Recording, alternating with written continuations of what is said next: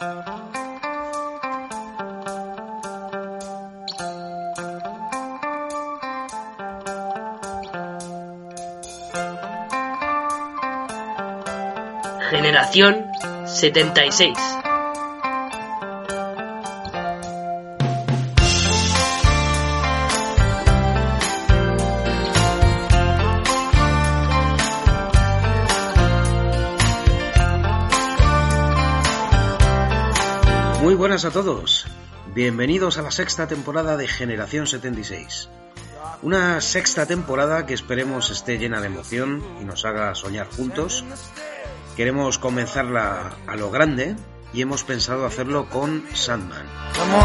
Vamos a hablar de la obra de Neil Gaiman, donde abordaremos su obra desde su origen, comentando las primeras grapas que se originaron allá por finales de los años 80, y posteriormente hablaremos a full de spoilers de la serie de Netflix, estrenada hace prácticamente un mes. Arrancamos a lo grande nuestra sexta temporada de G76 con Sandman. Agarraos a nuestros sueños porque comenzamos.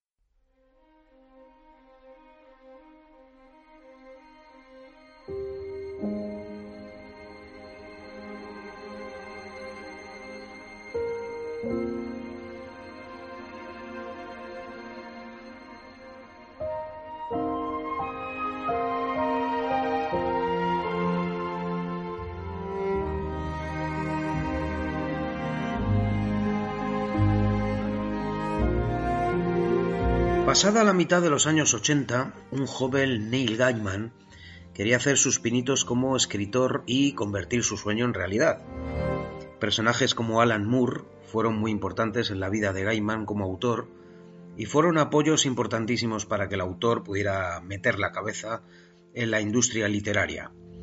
En el año 1986 conoce al dibujante Dave McKean y los dos construyen lo que sería su primera novela gráfica titulada Casos Violentos, una novela que habla de la adolescencia y de la fascinación y admiración por alguien, aunque te lleve a la violencia. Dave McKean, eh, excepcional ilustrador, haría posteriormente a Casos Violentos Orquídea Negra, de nuevo junto a Gaiman, Hellblazer, junto a Jamie Delano, y llegaría de nuevo con Gaiman para construir Sandman en ese año 1989 donde a finales de este se juntaría con Grant Morrison para dibujar la excelente Batman Arkham Asylum.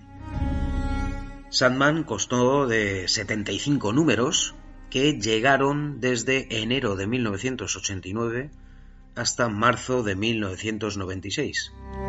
Y su salida lo cambió todo. Neil Gaiman aportó una mezcla entre Lovecraft, Aleister Crowley y Alan Moore pero llevándolo y mostrando su método, el cual se apoya directamente entre lo fantástico, la ficción y la realidad.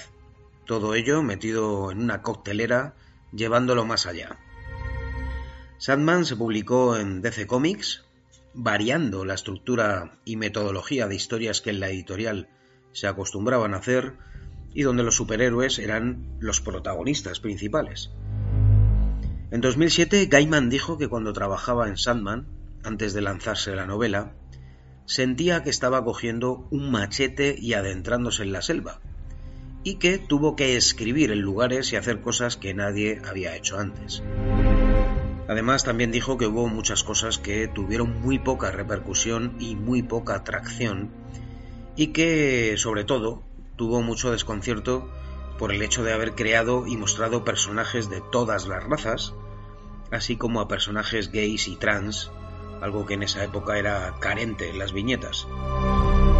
El número uno de la serie regular de Sandman se tituló El sueño de los justos. Este estaba dentro del volumen denominado Preludios y Nocturnos. La portada de ese primer número ya te auguraba algo totalmente diferente a lo que un lector de DC Comics de la época hubiera visto jamás.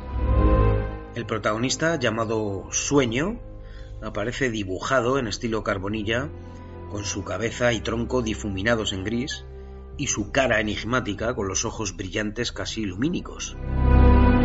Como si de una novela de Lovecraft se tratara, la primera viñeta ya nos lleva a Inglaterra y al año 1916, poco después de la recién terminada época victoriana.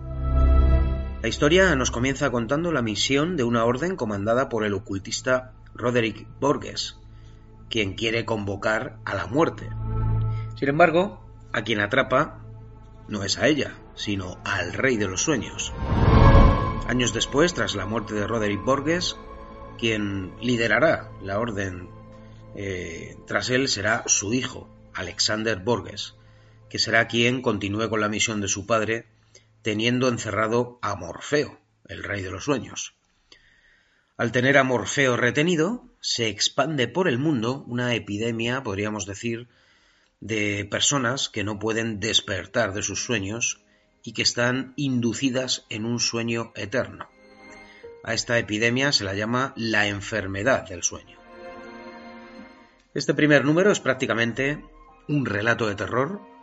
Tiene muertes, sectas, magia oscura y las ilustraciones de Dave McKean ayudan a ello con esas facciones de los personajes, en algunos casos casi deformados, y con esas miradas de auténtica locura y esquizofrenia. Si a ello le sumamos que los colores son apagados y tenues en las viñetas que lo requieren, tenemos un producto, como digo, de thriller psicológico y género de terror. Aleister Crowley está muy presente en este primer número y se nota que Gaiman se apoyó mucho en la obra del famoso escritor del siglo XIX. En estas grapas tenemos presentaciones de personajes como Caín, Abel y Lucien, todos estos siervos de Morfeo. Una vez que Sandman, como le vamos a llamar ya, escapa de su reclusión y presidio por parte del rey del demonio, del rey demonio, el rey de los sueños llegará al mundo onírico, ese que es como un sueño y a la vez como otra dimensión de nuestra realidad. Y en él se dará cuenta de que le habrán robado tres de sus tótems, por así decir, que le hacen recuperar su poder y control. El primero será una bolsa de arena, el segundo su yelmo, una especie de máscara antigás con un tubo largo en forma de nariz, y el tercero será la piedra rubí o piedra de sueños también llamada. Para ello tendrá que encontrarse con tres brujas que forman realmente una. Estas brujas se hacen llamar Hécates y son Cynthia, Mildred y Mordred. Cynthia le dirá quién se llevó la bolsa de arena, Mildred le dirá quién se llevó el yelmo y Mordred le dirá quién tiene la piedra de los sueños. Pero aunque parezcan brujas colaboradoras, no lo son todos los personajes que interactúan con Sandman y le ayudan, entre comillas, le quieren ver apresado y lo más lejos posible, ya que saben de su poder, eh, el cual puede retener a cualquier huésped en un sueño eternamente. Así que el primer viaje que tiene que hacer Sandman para recuperar la bolsa de arena le lleva a Londres y eh, tiene que encontrar allí a John Constantine ya que fue quien se llevó la bolsa. Para el tercer número ya empezaremos a tener interactuación de Morfeo con otros personajes del universo DC. Y el primero será el mago británico, o el hechicero británico. Constantine no tendrá en su poder la bolsa de arena, ya que en una apasionada noche de amor y en una relación de amante con una mujer se la entregaría a ella ya sabemos que Constantine es más fiel a las mujeres, a la bebida y al tabaco que a ninguna otra cosa sobre la faz de la tierra. Evidentemente encontrarán a esta mujer, la cual estará desahuciada y moribunda, y Sandman recuperará su bolsa de arena. Y como Constantine tiene cariño a esta mujer y sabe que se va a morir, ya que sobrevivía todavía por el poder de la bolsa de arena, Sandman la inducirá en un sueño eterno muy dulce en el cual le entrega a Constantine eh, en, señal de amor, pero esta será una ejecución dulce para que Constantine no la vea sufrir.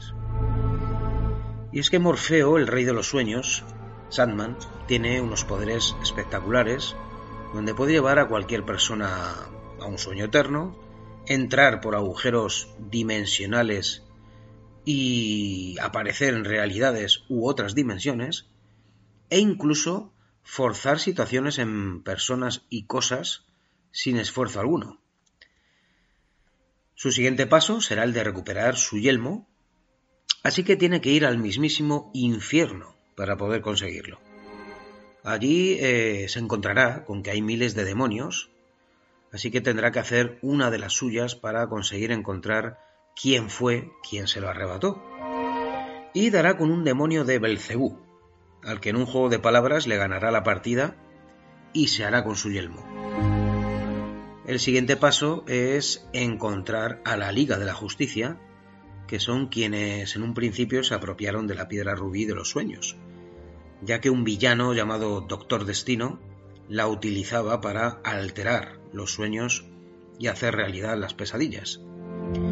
Este Doctor Destino aparece en los cómics de Sandman e hizo su primera aparición en el volumen 1 de la Liga de la Justicia de América, en su episodio 5, y tiene una apariencia similar, en los cómics digo, a la de Skeletor, aunque no en este origen de la colección. En este origen no es, eh, no lleva, digamos, esta apariencia. En esta parte, el Rey del Sueño se encontrará con uno de los Eternos, quien será este Doctor Destino, el cual fue apresado por la Sociedad de la Justicia de América. Los Eternos son el propio Sueño, Sandman, Destino, Muerte, Deseo, Delirio, Destrucción y Desespero siete de las deidades que comparten un poder. Y este Doctor Destino, que tuvo el rubí muchos años atrás, usaba la piedra para convertir a la gente en materia y transformarlos en cosas irreconocibles. Y además, el rubí controla los sueños de todo el mundo, es decir, tiene un poder muy heavy.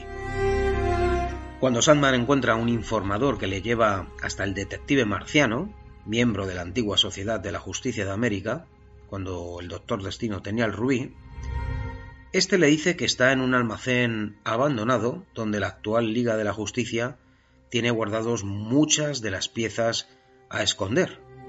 También vaya idea naif de esconder este tipo de cosas en un almacén, pero bueno. Cuando llega el Rey de los Sueños, encuentra el rubí, pero es como gaseado por este y le deja inconsciente en el suelo.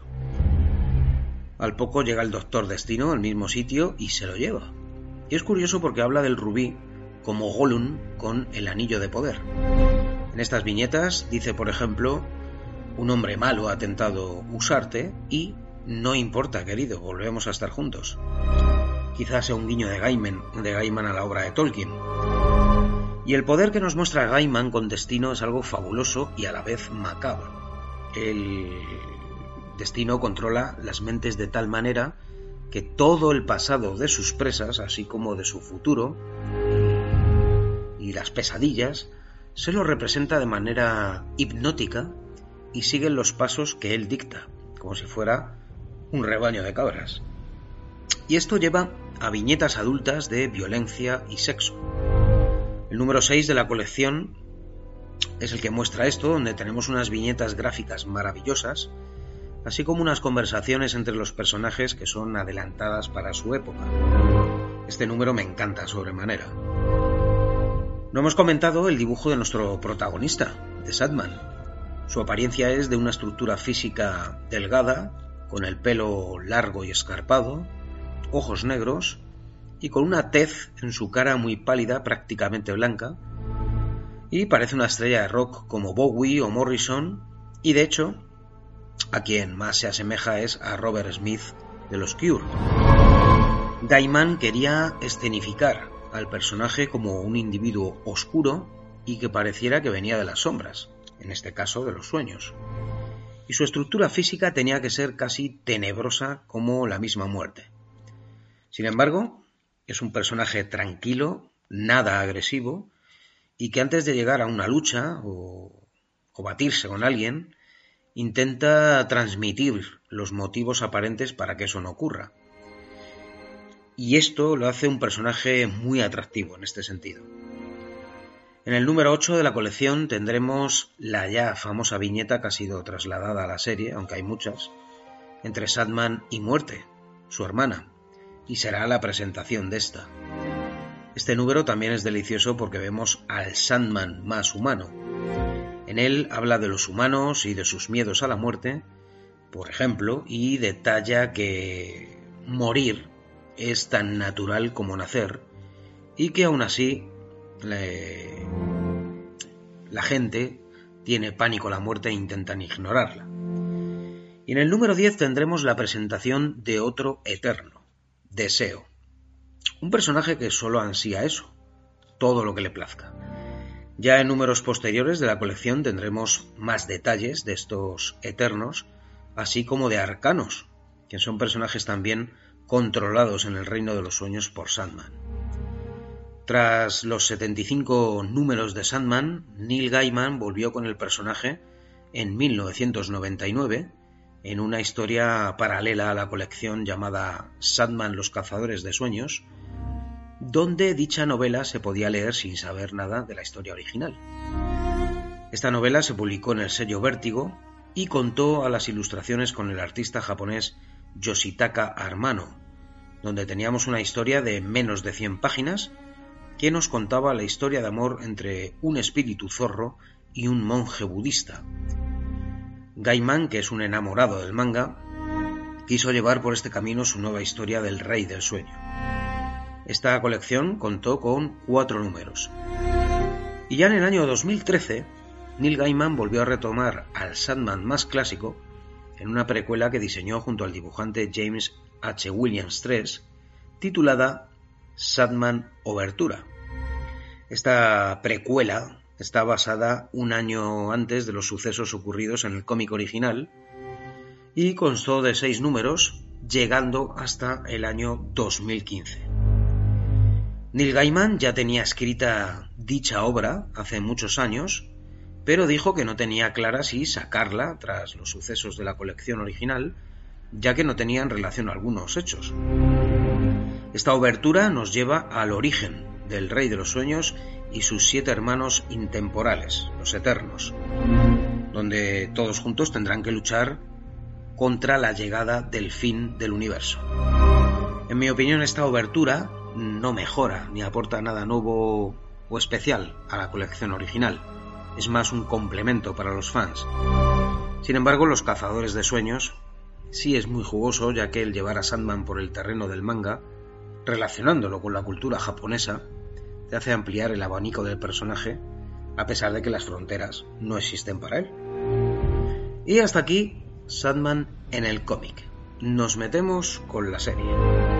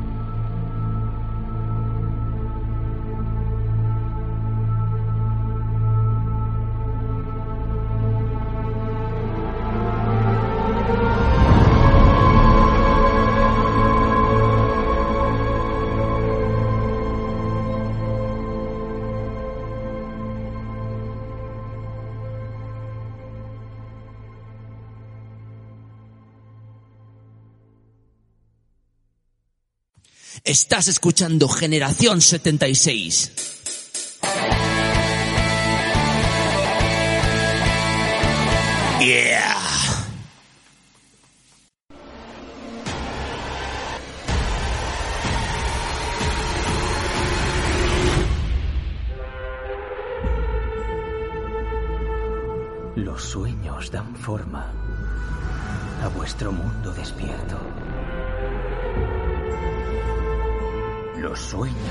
Pesadillas que he creado y que debo controlar. Está por ahí buscando. ¿A que sí? ¿Os imagináis el perjuicio que podría causar?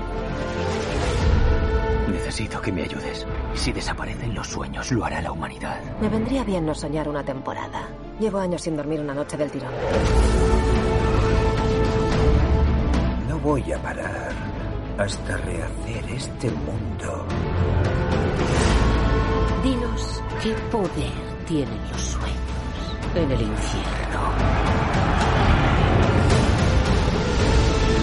Confieso que pensé en dejarlo. Pero tengo un trabajo que hacer y lo hago. Pero las cosas han cambiado. Tus ojos me lo contarán todo. Tus pensamientos, tus sentimientos. Mis creaciones no caminan entre los vivos ni matan mortales por placer. ¿Creéis que los sueños no pueden morir? Averigüémoslo.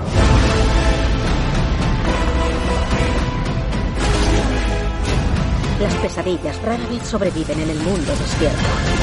Ah, pues resulta que yo sé. Los sueños no mueren.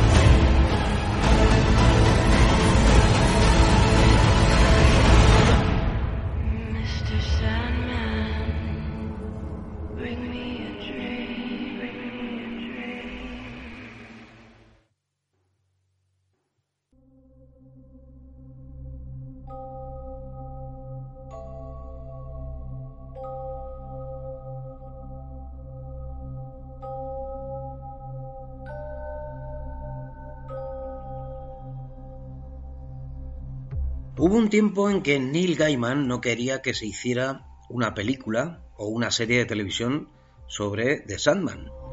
No veía forma de ello.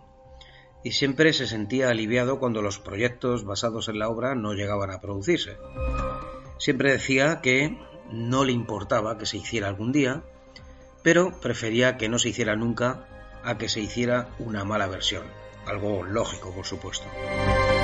Eric Kripke, el guionista y creador de The Voice en la pequeña pantalla y al cual quiere mucho el propio Neil Gaiman, le lanzó una idea en 2010 para llevar Sandman a televisión. Pero Gaiman la rechazó porque, según sus palabras, no hubiera funcionado. El daño que había que hacer a Sandman para ponerlo en la televisión hace 15 años y en el tipo de presupuestos y la forma en que se podía hacer simplemente significaba que no era Sandman, dijo Gaiman. Sin embargo, el momento llegó finalmente en 2018, cuando David Goyer se acercó a Gaiman mientras estaba ocupado con Buenos Presagios, la adaptación de la novela que escribió con el fallecido Terry Pratchett. Goyer había escrito los guiones de multitud de películas de superhéroes, incluida la trilogía del Caballero Oscuro de Christopher Nolan, y estaba convencido de que The Sandman podría funcionar. David Goyer puso en contacto a Gaiman con Alan Heinberg, un guionista que ha trabajado para DC y Marvel Comics, y una vez quedaron a cenar los tres y hablaron del asunto, y, el propio Heinberg le pidió un autógrafo a Gaiman, este supo que era la persona correcta para lanzar el proyecto a la televisión. A la producción tenemos a los desarrolladores principales de la serie, que son Neil Gaiman, David Goyer y Alan Heinberg. Este último es el showrunner y director. Como productores tenemos a Samson Muke, Ian Smith, Alexander Newman Wise y Andrew Chollerton. Y al reparto tenemos a Tom Sturridge como Sadman, Sueño, el protagonista principal, un actor que hace y ha hecho teatro y que tiene tras de sí un background interesante, tanto en cine como en televisión. En el plano actoral, por ejemplo, realizó la obra de teatro Orphans junto a Ben Foster y Alec Baldwin, que le valió un Tony Award como mejor actor. Y bueno, pues ahora hablaremos de Sturridge. Siguiendo con el reparto, tenemos a Boyd Holbrook como el Corintio, a David Twellis como Doctor Destino, a Kirby Howell como Muerte, a Charles Dance, aunque de manera breve, como Roderick Borges, y terminando con los principales, a Joely Richardson como Ethel Cripps. Luego tendremos a muchos actores eh, importantes en la trama, eh, pero bueno, que estarán ahí como coprotagonistas de la misma. Sobre Tom Sturridge y su apariencia como Sandman, la cual dio que hablar al principio, hay que decir que el propio Neil Gaiman salió dando un paso al frente hablando sobre esto, diciendo que si sueño caminara por el mundo, por las calles de Nueva York, nadie debería pestañear.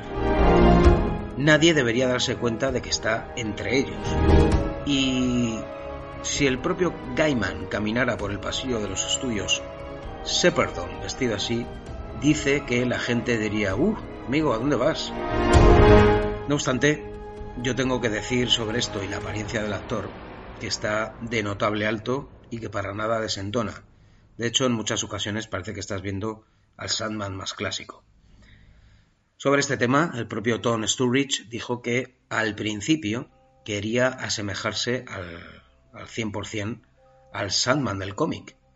Así que en primeras tomas de cámara le pintaron la cara de blanco, le pusieron lentillas negras con estrellas, un pelo largo postizo y muy desordenado, pero luego Gaiman dijo que no funcionaría y dijo lo que antes hemos comentado.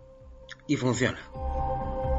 El comienzo de la serie es genial. Vemos a Sandman enseñándonos su reino de los sueños y contando quién es, donde podemos ver una escenificación fantástica muy acorde a lo que Gaiman nos enseña en el cómic. A la vez veremos también cómo Sandman origina a su pesadilla encarnada en el Corintio. Este detalle también es muy similar a las viñetas. De aquí nos iremos al comienzo del número uno de la colección, donde tendremos de manera casi calcada, aunque con detalles, lo ocurrido en esas primeras viñetas. Nos mostrarán a Roderick Borges recibiendo el libro de hechizos para hacer el ritual eh, que atrape a la muerte y que ésta pueda devolverle a su hijo Roland, caído en combate y fallecido. La mansión de Roderick también es súper fiel al cómic y el vestuario que nos muestran de Borges y sus esbirros está muy trabajado, se nota que se ha puesto cariño en él. Como en el cómic, Roderick sustraerá a Morfeo de su bolsa de arena, yelmo y rubí, y el propio Morfeo contará con voz en off que, al estar atrapado, llegó al mundo eh, la llamada enfermedad del sueño. Y al igual que en el cómic, nos van enseñando casos de personas que quedan atrapadas por ello. Boyd Holbrook, como el Corintio, y Pesadilla, creada por Morfeo, aparece por primera vez en la mansión de Borges y le dice que le dice cómo puede dejar atrapado para siempre a Sueño. Y su apariencia es muy fiel también al cómic. A mí me ha gustado mucho. Y además el actor me cuadra para el papel. Es un papel eh, no muy lejano a lo que interpretó el Logan o The Predators. Aparecerá la esposa de Roderick, Ethel Cripps, quien la interpretan dos actrices, una en su época joven y la otra más mayor, y tras quedarse embarazada se llevará los tres bártulos, como así los llama Sueño, es decir, la bolsa de arena, el yelmo y el rubí. Y eh, Ethel escapa con ellos para siempre. En esta época, Ethel la interpretará la actriz Niam Walsh. Veremos la muerte de Roderick Borges de manera diferente a la del cómic. Aquí muere de un golpe en la cabeza tras una trifulca con su hijo pequeño Alex.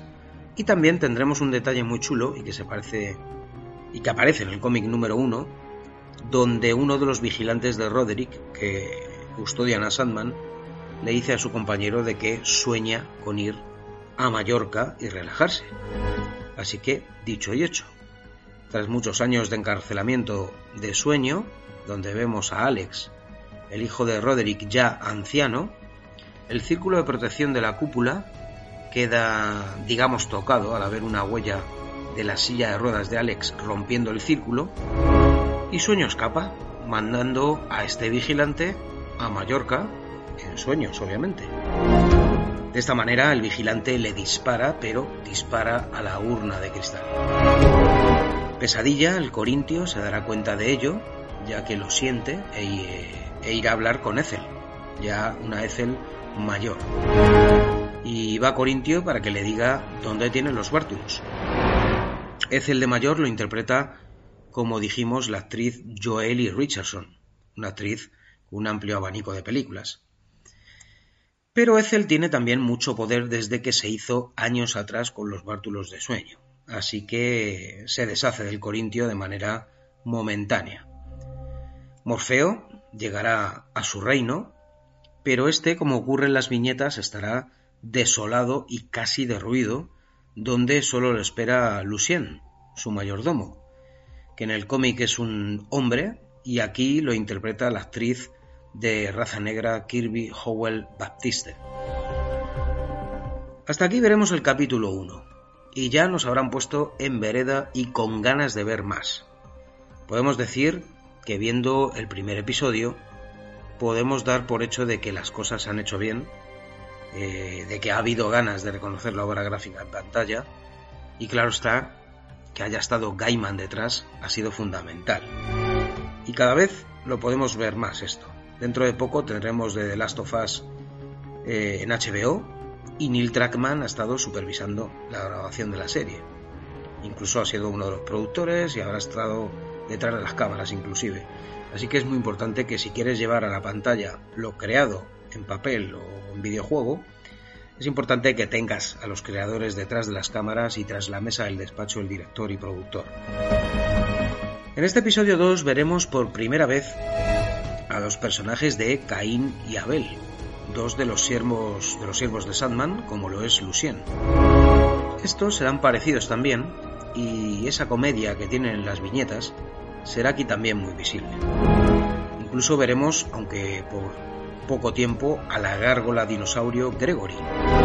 Pero como digo, será por poco tiempo porque será sacrificada por el propio Morfeo para poder adquirir poder en el sueño y a la vez poder buscar sus bártulos haciendo llamar a las brujas Hécates, Cynthia, Mildred y Mordeth. Esto es muy similar al cómic y la escena con ellas está muy bien construida. Y para terminar este segundo episodio tendremos la aparición de John Dee, Doctor Destino, el hijo de Ethel, que interpreta el famoso actor David Twellis.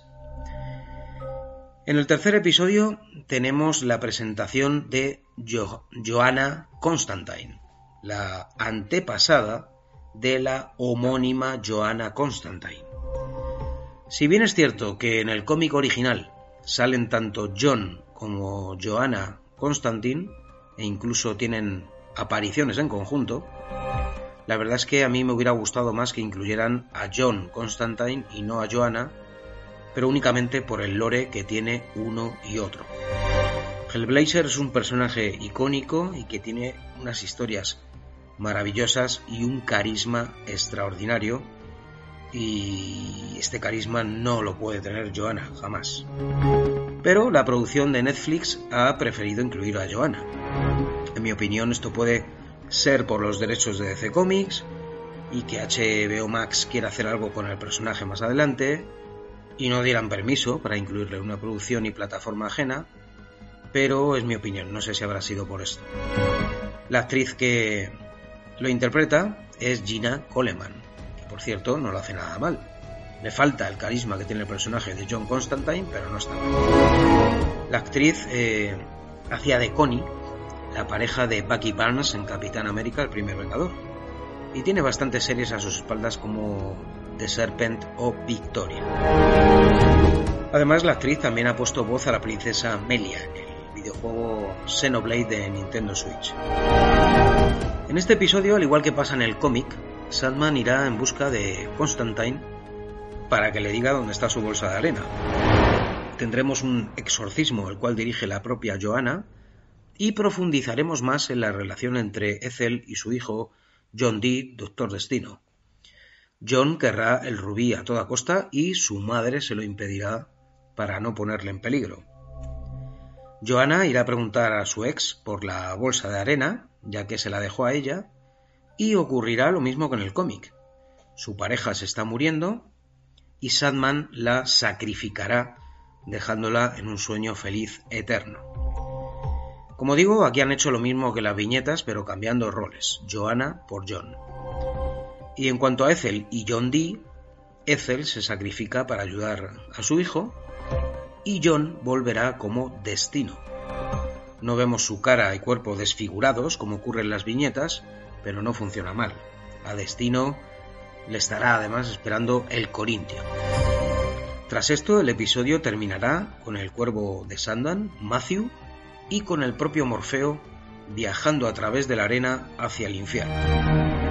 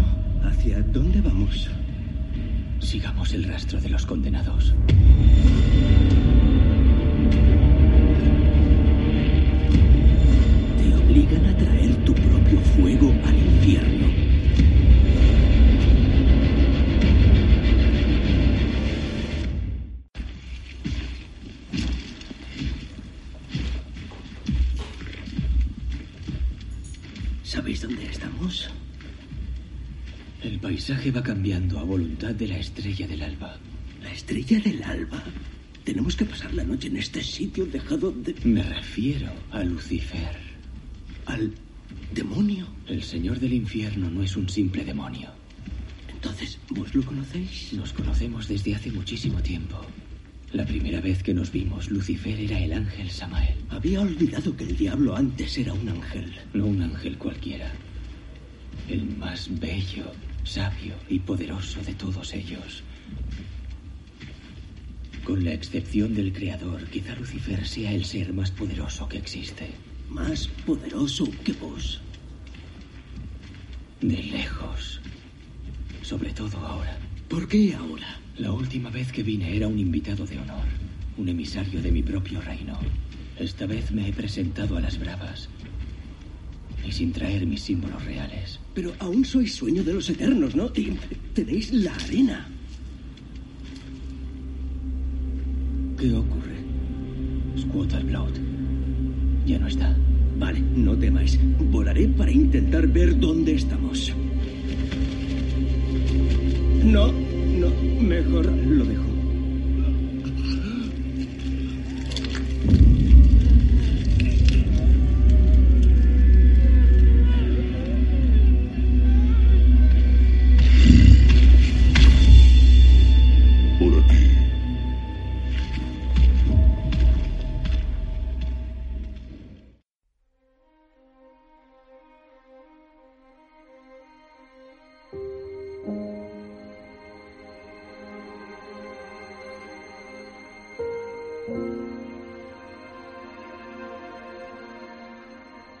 Bueno, pues en este episodio 4 tenemos a Sandman caminando hacia los condenados para buscar el yelmo y a Doctor Destino siendo rescatada por Rosemary, la mujer que se encuentra en la calle y que en el cómic de igual manera le lleva a su destino.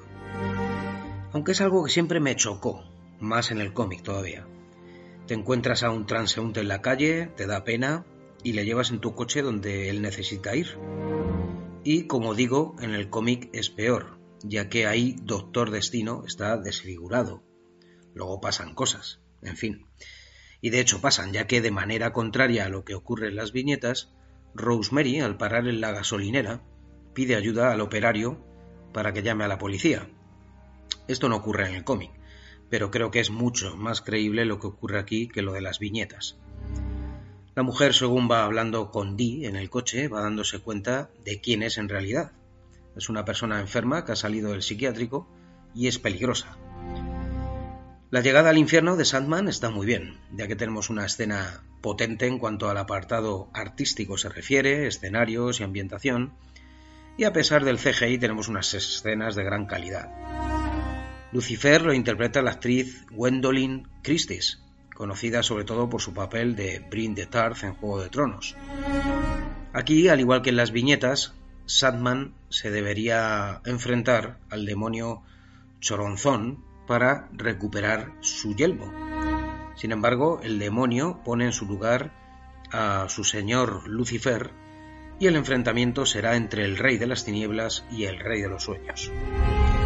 1.91 contra 1.78. Nah, esto es broma.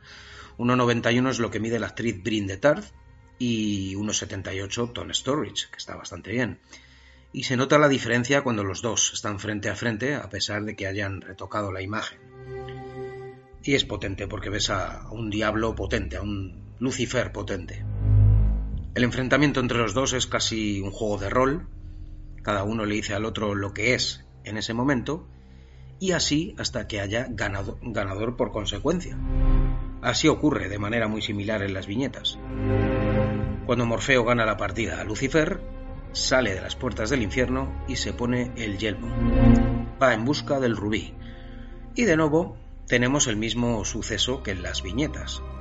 Morfeo coge el rubí, este está manipulado, cae al suelo y entra en el almacén Doctor Destino, quien recoge la piedra y se marcha.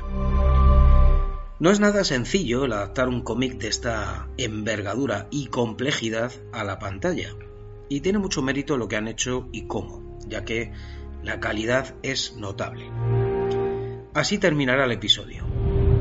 Y el quinto comenzará con el número prácticamente autoconclusivo del cómic de Sandman, cuando Doctor Destino llega a la cafetería e interactúa con la camarera Beth y el resto de empleados y clientes que se encuentran dentro, metiéndose en sus sueños y, manipulándolos. Este episodio es delicioso. Hasta este quinto episodio, mi preferido de largo. De hecho, creo que es mi preferido, eh, mi episodio preferido de toda la temporada. El cómo todos los individuos se dicen lo que piensan en realidad e interactúan es de thriller psicológico de alto standing. John Dee, con el, rubí en, con el rubí en su poder, puede manipular los sueños y pesadillas de cualquier individuo. Así que aquí se lo pasa en grande. Al igual que en las viñetas, el episodio es una bacanal de sexo y muerte. Podría ser fácilmente una historia de una película de show o un capítulo de Black Mirror, pero todavía más duro y perturbador. La creación y ejecución del episodio es una maravilla. En el cómic acabas bastante tocado, porque lo que ocurre es muy gore. Y si estás viendo al personaje de Doctor Destino con esa desfiguración, te puede llegar a parecer demasiado surrealista. Pero aquí eh, se borda la manera de ir cociendo a los personajes en su perturbación, en sus sueños. Y viendo a Doctor Destino en forma más humana que en el cómic, pues todavía es más impactante. Morfeo, al igual que el número de la novela, aparece al final se enfrenta a Doctor Destino y hace que éste use el rubí contra él, destruyéndolo y haciendo que todo su poder se introduzca dentro del Rey del Sueño. Y como en las viñetas, Morfeo le dice a Destino, mientras le tiene en forma diminuta en la palma de su mano, de que podría matarlo y quizá lo haga algún día, pero lo devuelve al psiquiátrico. Como cliffhanger tendremos la aparición del eterno deseo. He vencido. Gracias, John.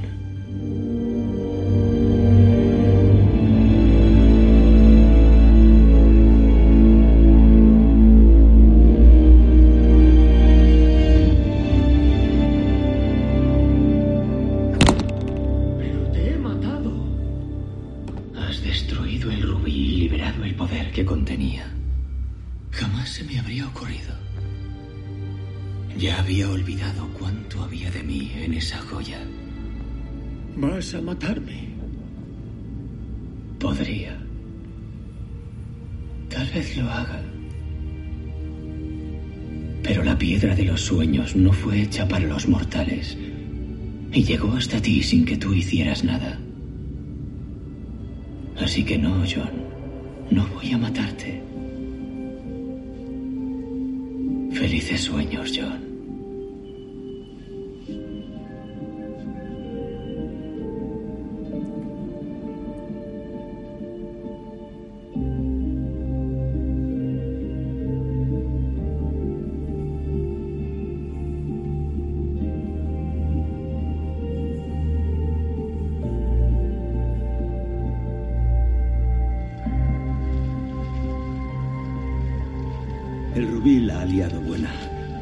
¿Podéis arreglarlo? No ha sido el rubí. John solo lo usó para destapar heridas ocultas, pero no curadas. Mañana empezará la reconstrucción. En este reino y en el mío. Pero al menos esta noche, la humanidad dormirá en paz.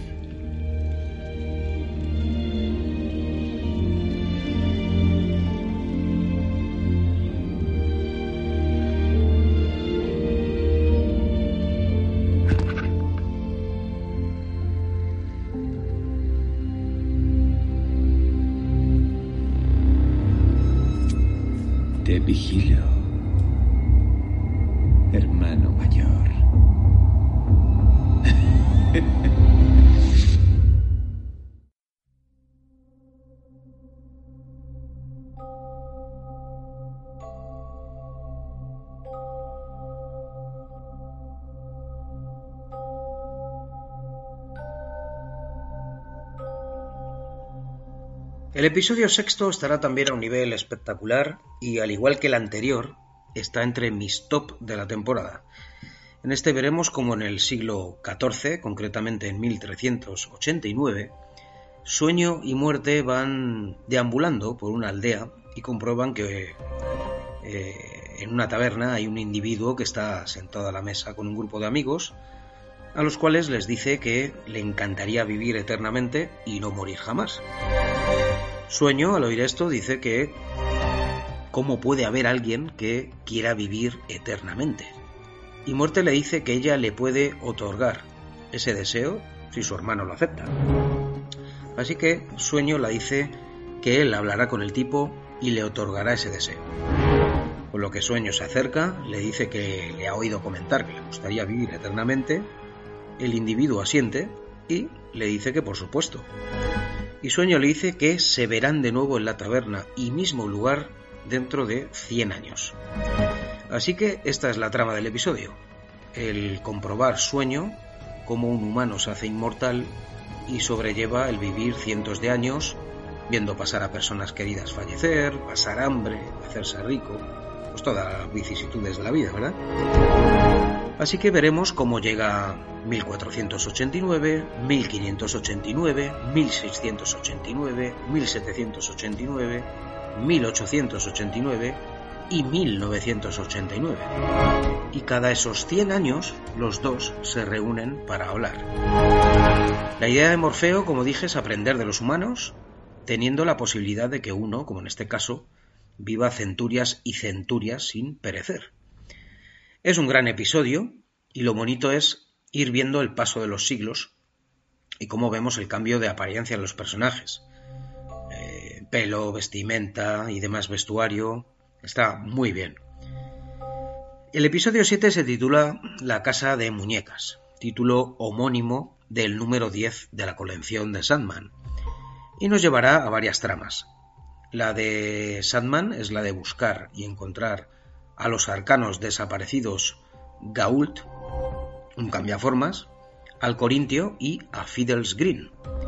Si no lo hace, peligra el vórtice de su mundo. El vórtice eh, es algo así como. Bueno, es algo como que puede soñar mundos enteros y destruirlos.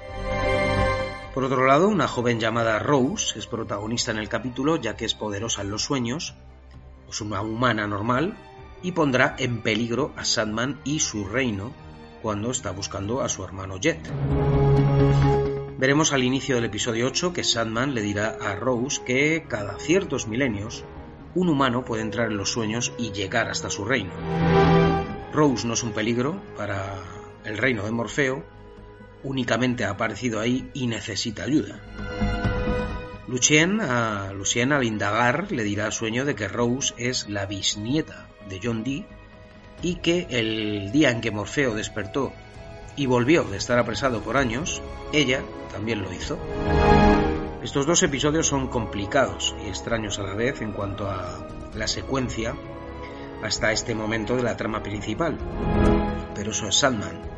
Dentro de su universo hay incontables subtramas que pueden hacer tambalear o modificar sus sueños y pesadillas. Sin embargo, va acorde con la trama ya que la madre de Jet será Gault, el arcano cambia formas. Gault intentará hacer el bien, pero Sueño no le ve de igual manera. Al final, el Corintio se llevará a Jet y veremos cómo el segundo tomo de Sandman hace presencia aquí por todo lo grande al habernos presentado a Rose Walker, la aliada de Sueño en esta parte de la colección de Neil Gaiman una Rose Walker que seguirá siendo protagonista en el siguiente episodio. Estos tres últimos episodios, en mi opinión, hacen perder mucha fuerza a la serie y da la sensación que estás viendo otra cosa. Pierden fuerza porque no vemos tanto a Sandman, porque no hay escenarios potentes y tampoco nos enseñan personajes nuevos, jugosos. Desde el séptimo vemos una línea de guion más enfocada al Corintio y a su estrategia de capturar a sueño, a sueño y para ello veremos subtramas de Rose con sueño, así como de otros conocidos de esta que serán mera guarnición. El capítulo 10, Corazones Perdidos, es uno de los dos últimos episodios que Netflix incluyó dos semanas después de que la serie ya estuviera colgada en la plataforma. Este capítulo nos llevará al caso de Rose como principal culpable de la aparición del vórtice.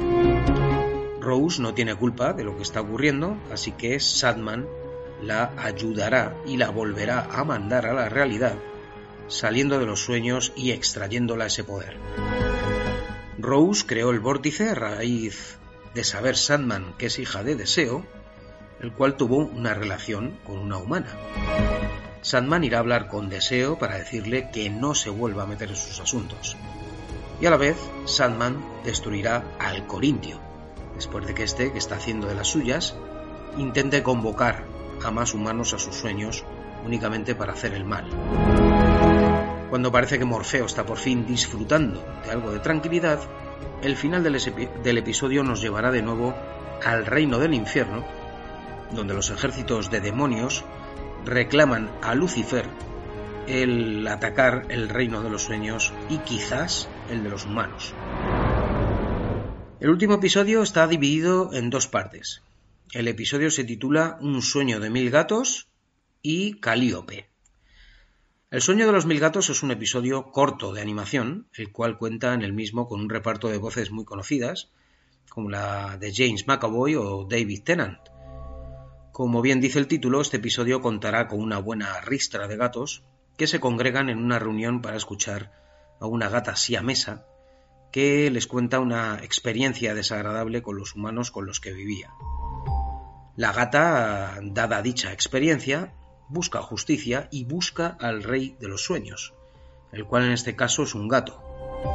Podríamos decir que Sandman está encarnado, en este caso, en una apariencia felina. Y al mirarle a los ojos, ella vio lo que había ocurrido en el mundo en el principio, en el principio de los tiempos entre gatos y humanos. La gata les intenta explicar al resto de gatos que fueron engañados y para que sean los que fueron un principio, deben entrar en sus sueños y buscar la verdad.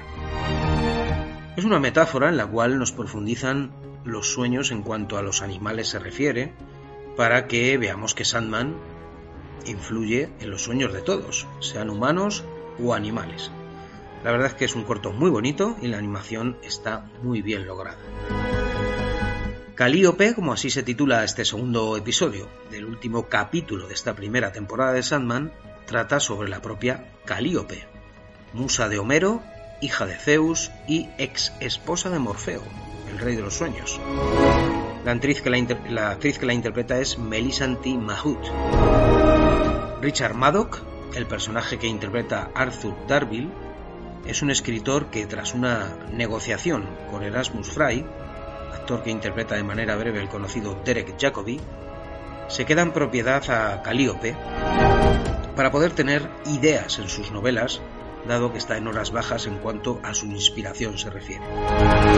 Pero Calíope llamará a Morfeo y éste irá en su busca castigando a Madoc. En los cómics esto es sustancialmente diferente. Richard Madoc aquí evidentemente la corteja o viola, aunque no se vea, pero no usa la violencia con ella. Sin embargo, en los cómics sí lo hace y es bastante más atroz su manera de actuar.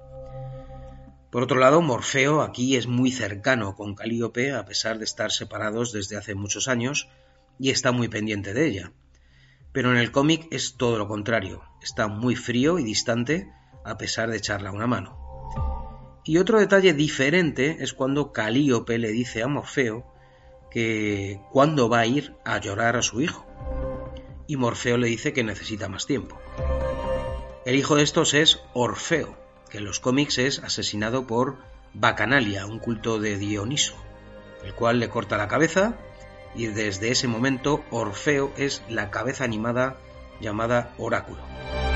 En los cómics, Morfeo, que se siente culpable de la muerte de su hijo, no quiere volver a verlo de esa manera. Y así termina la temporada.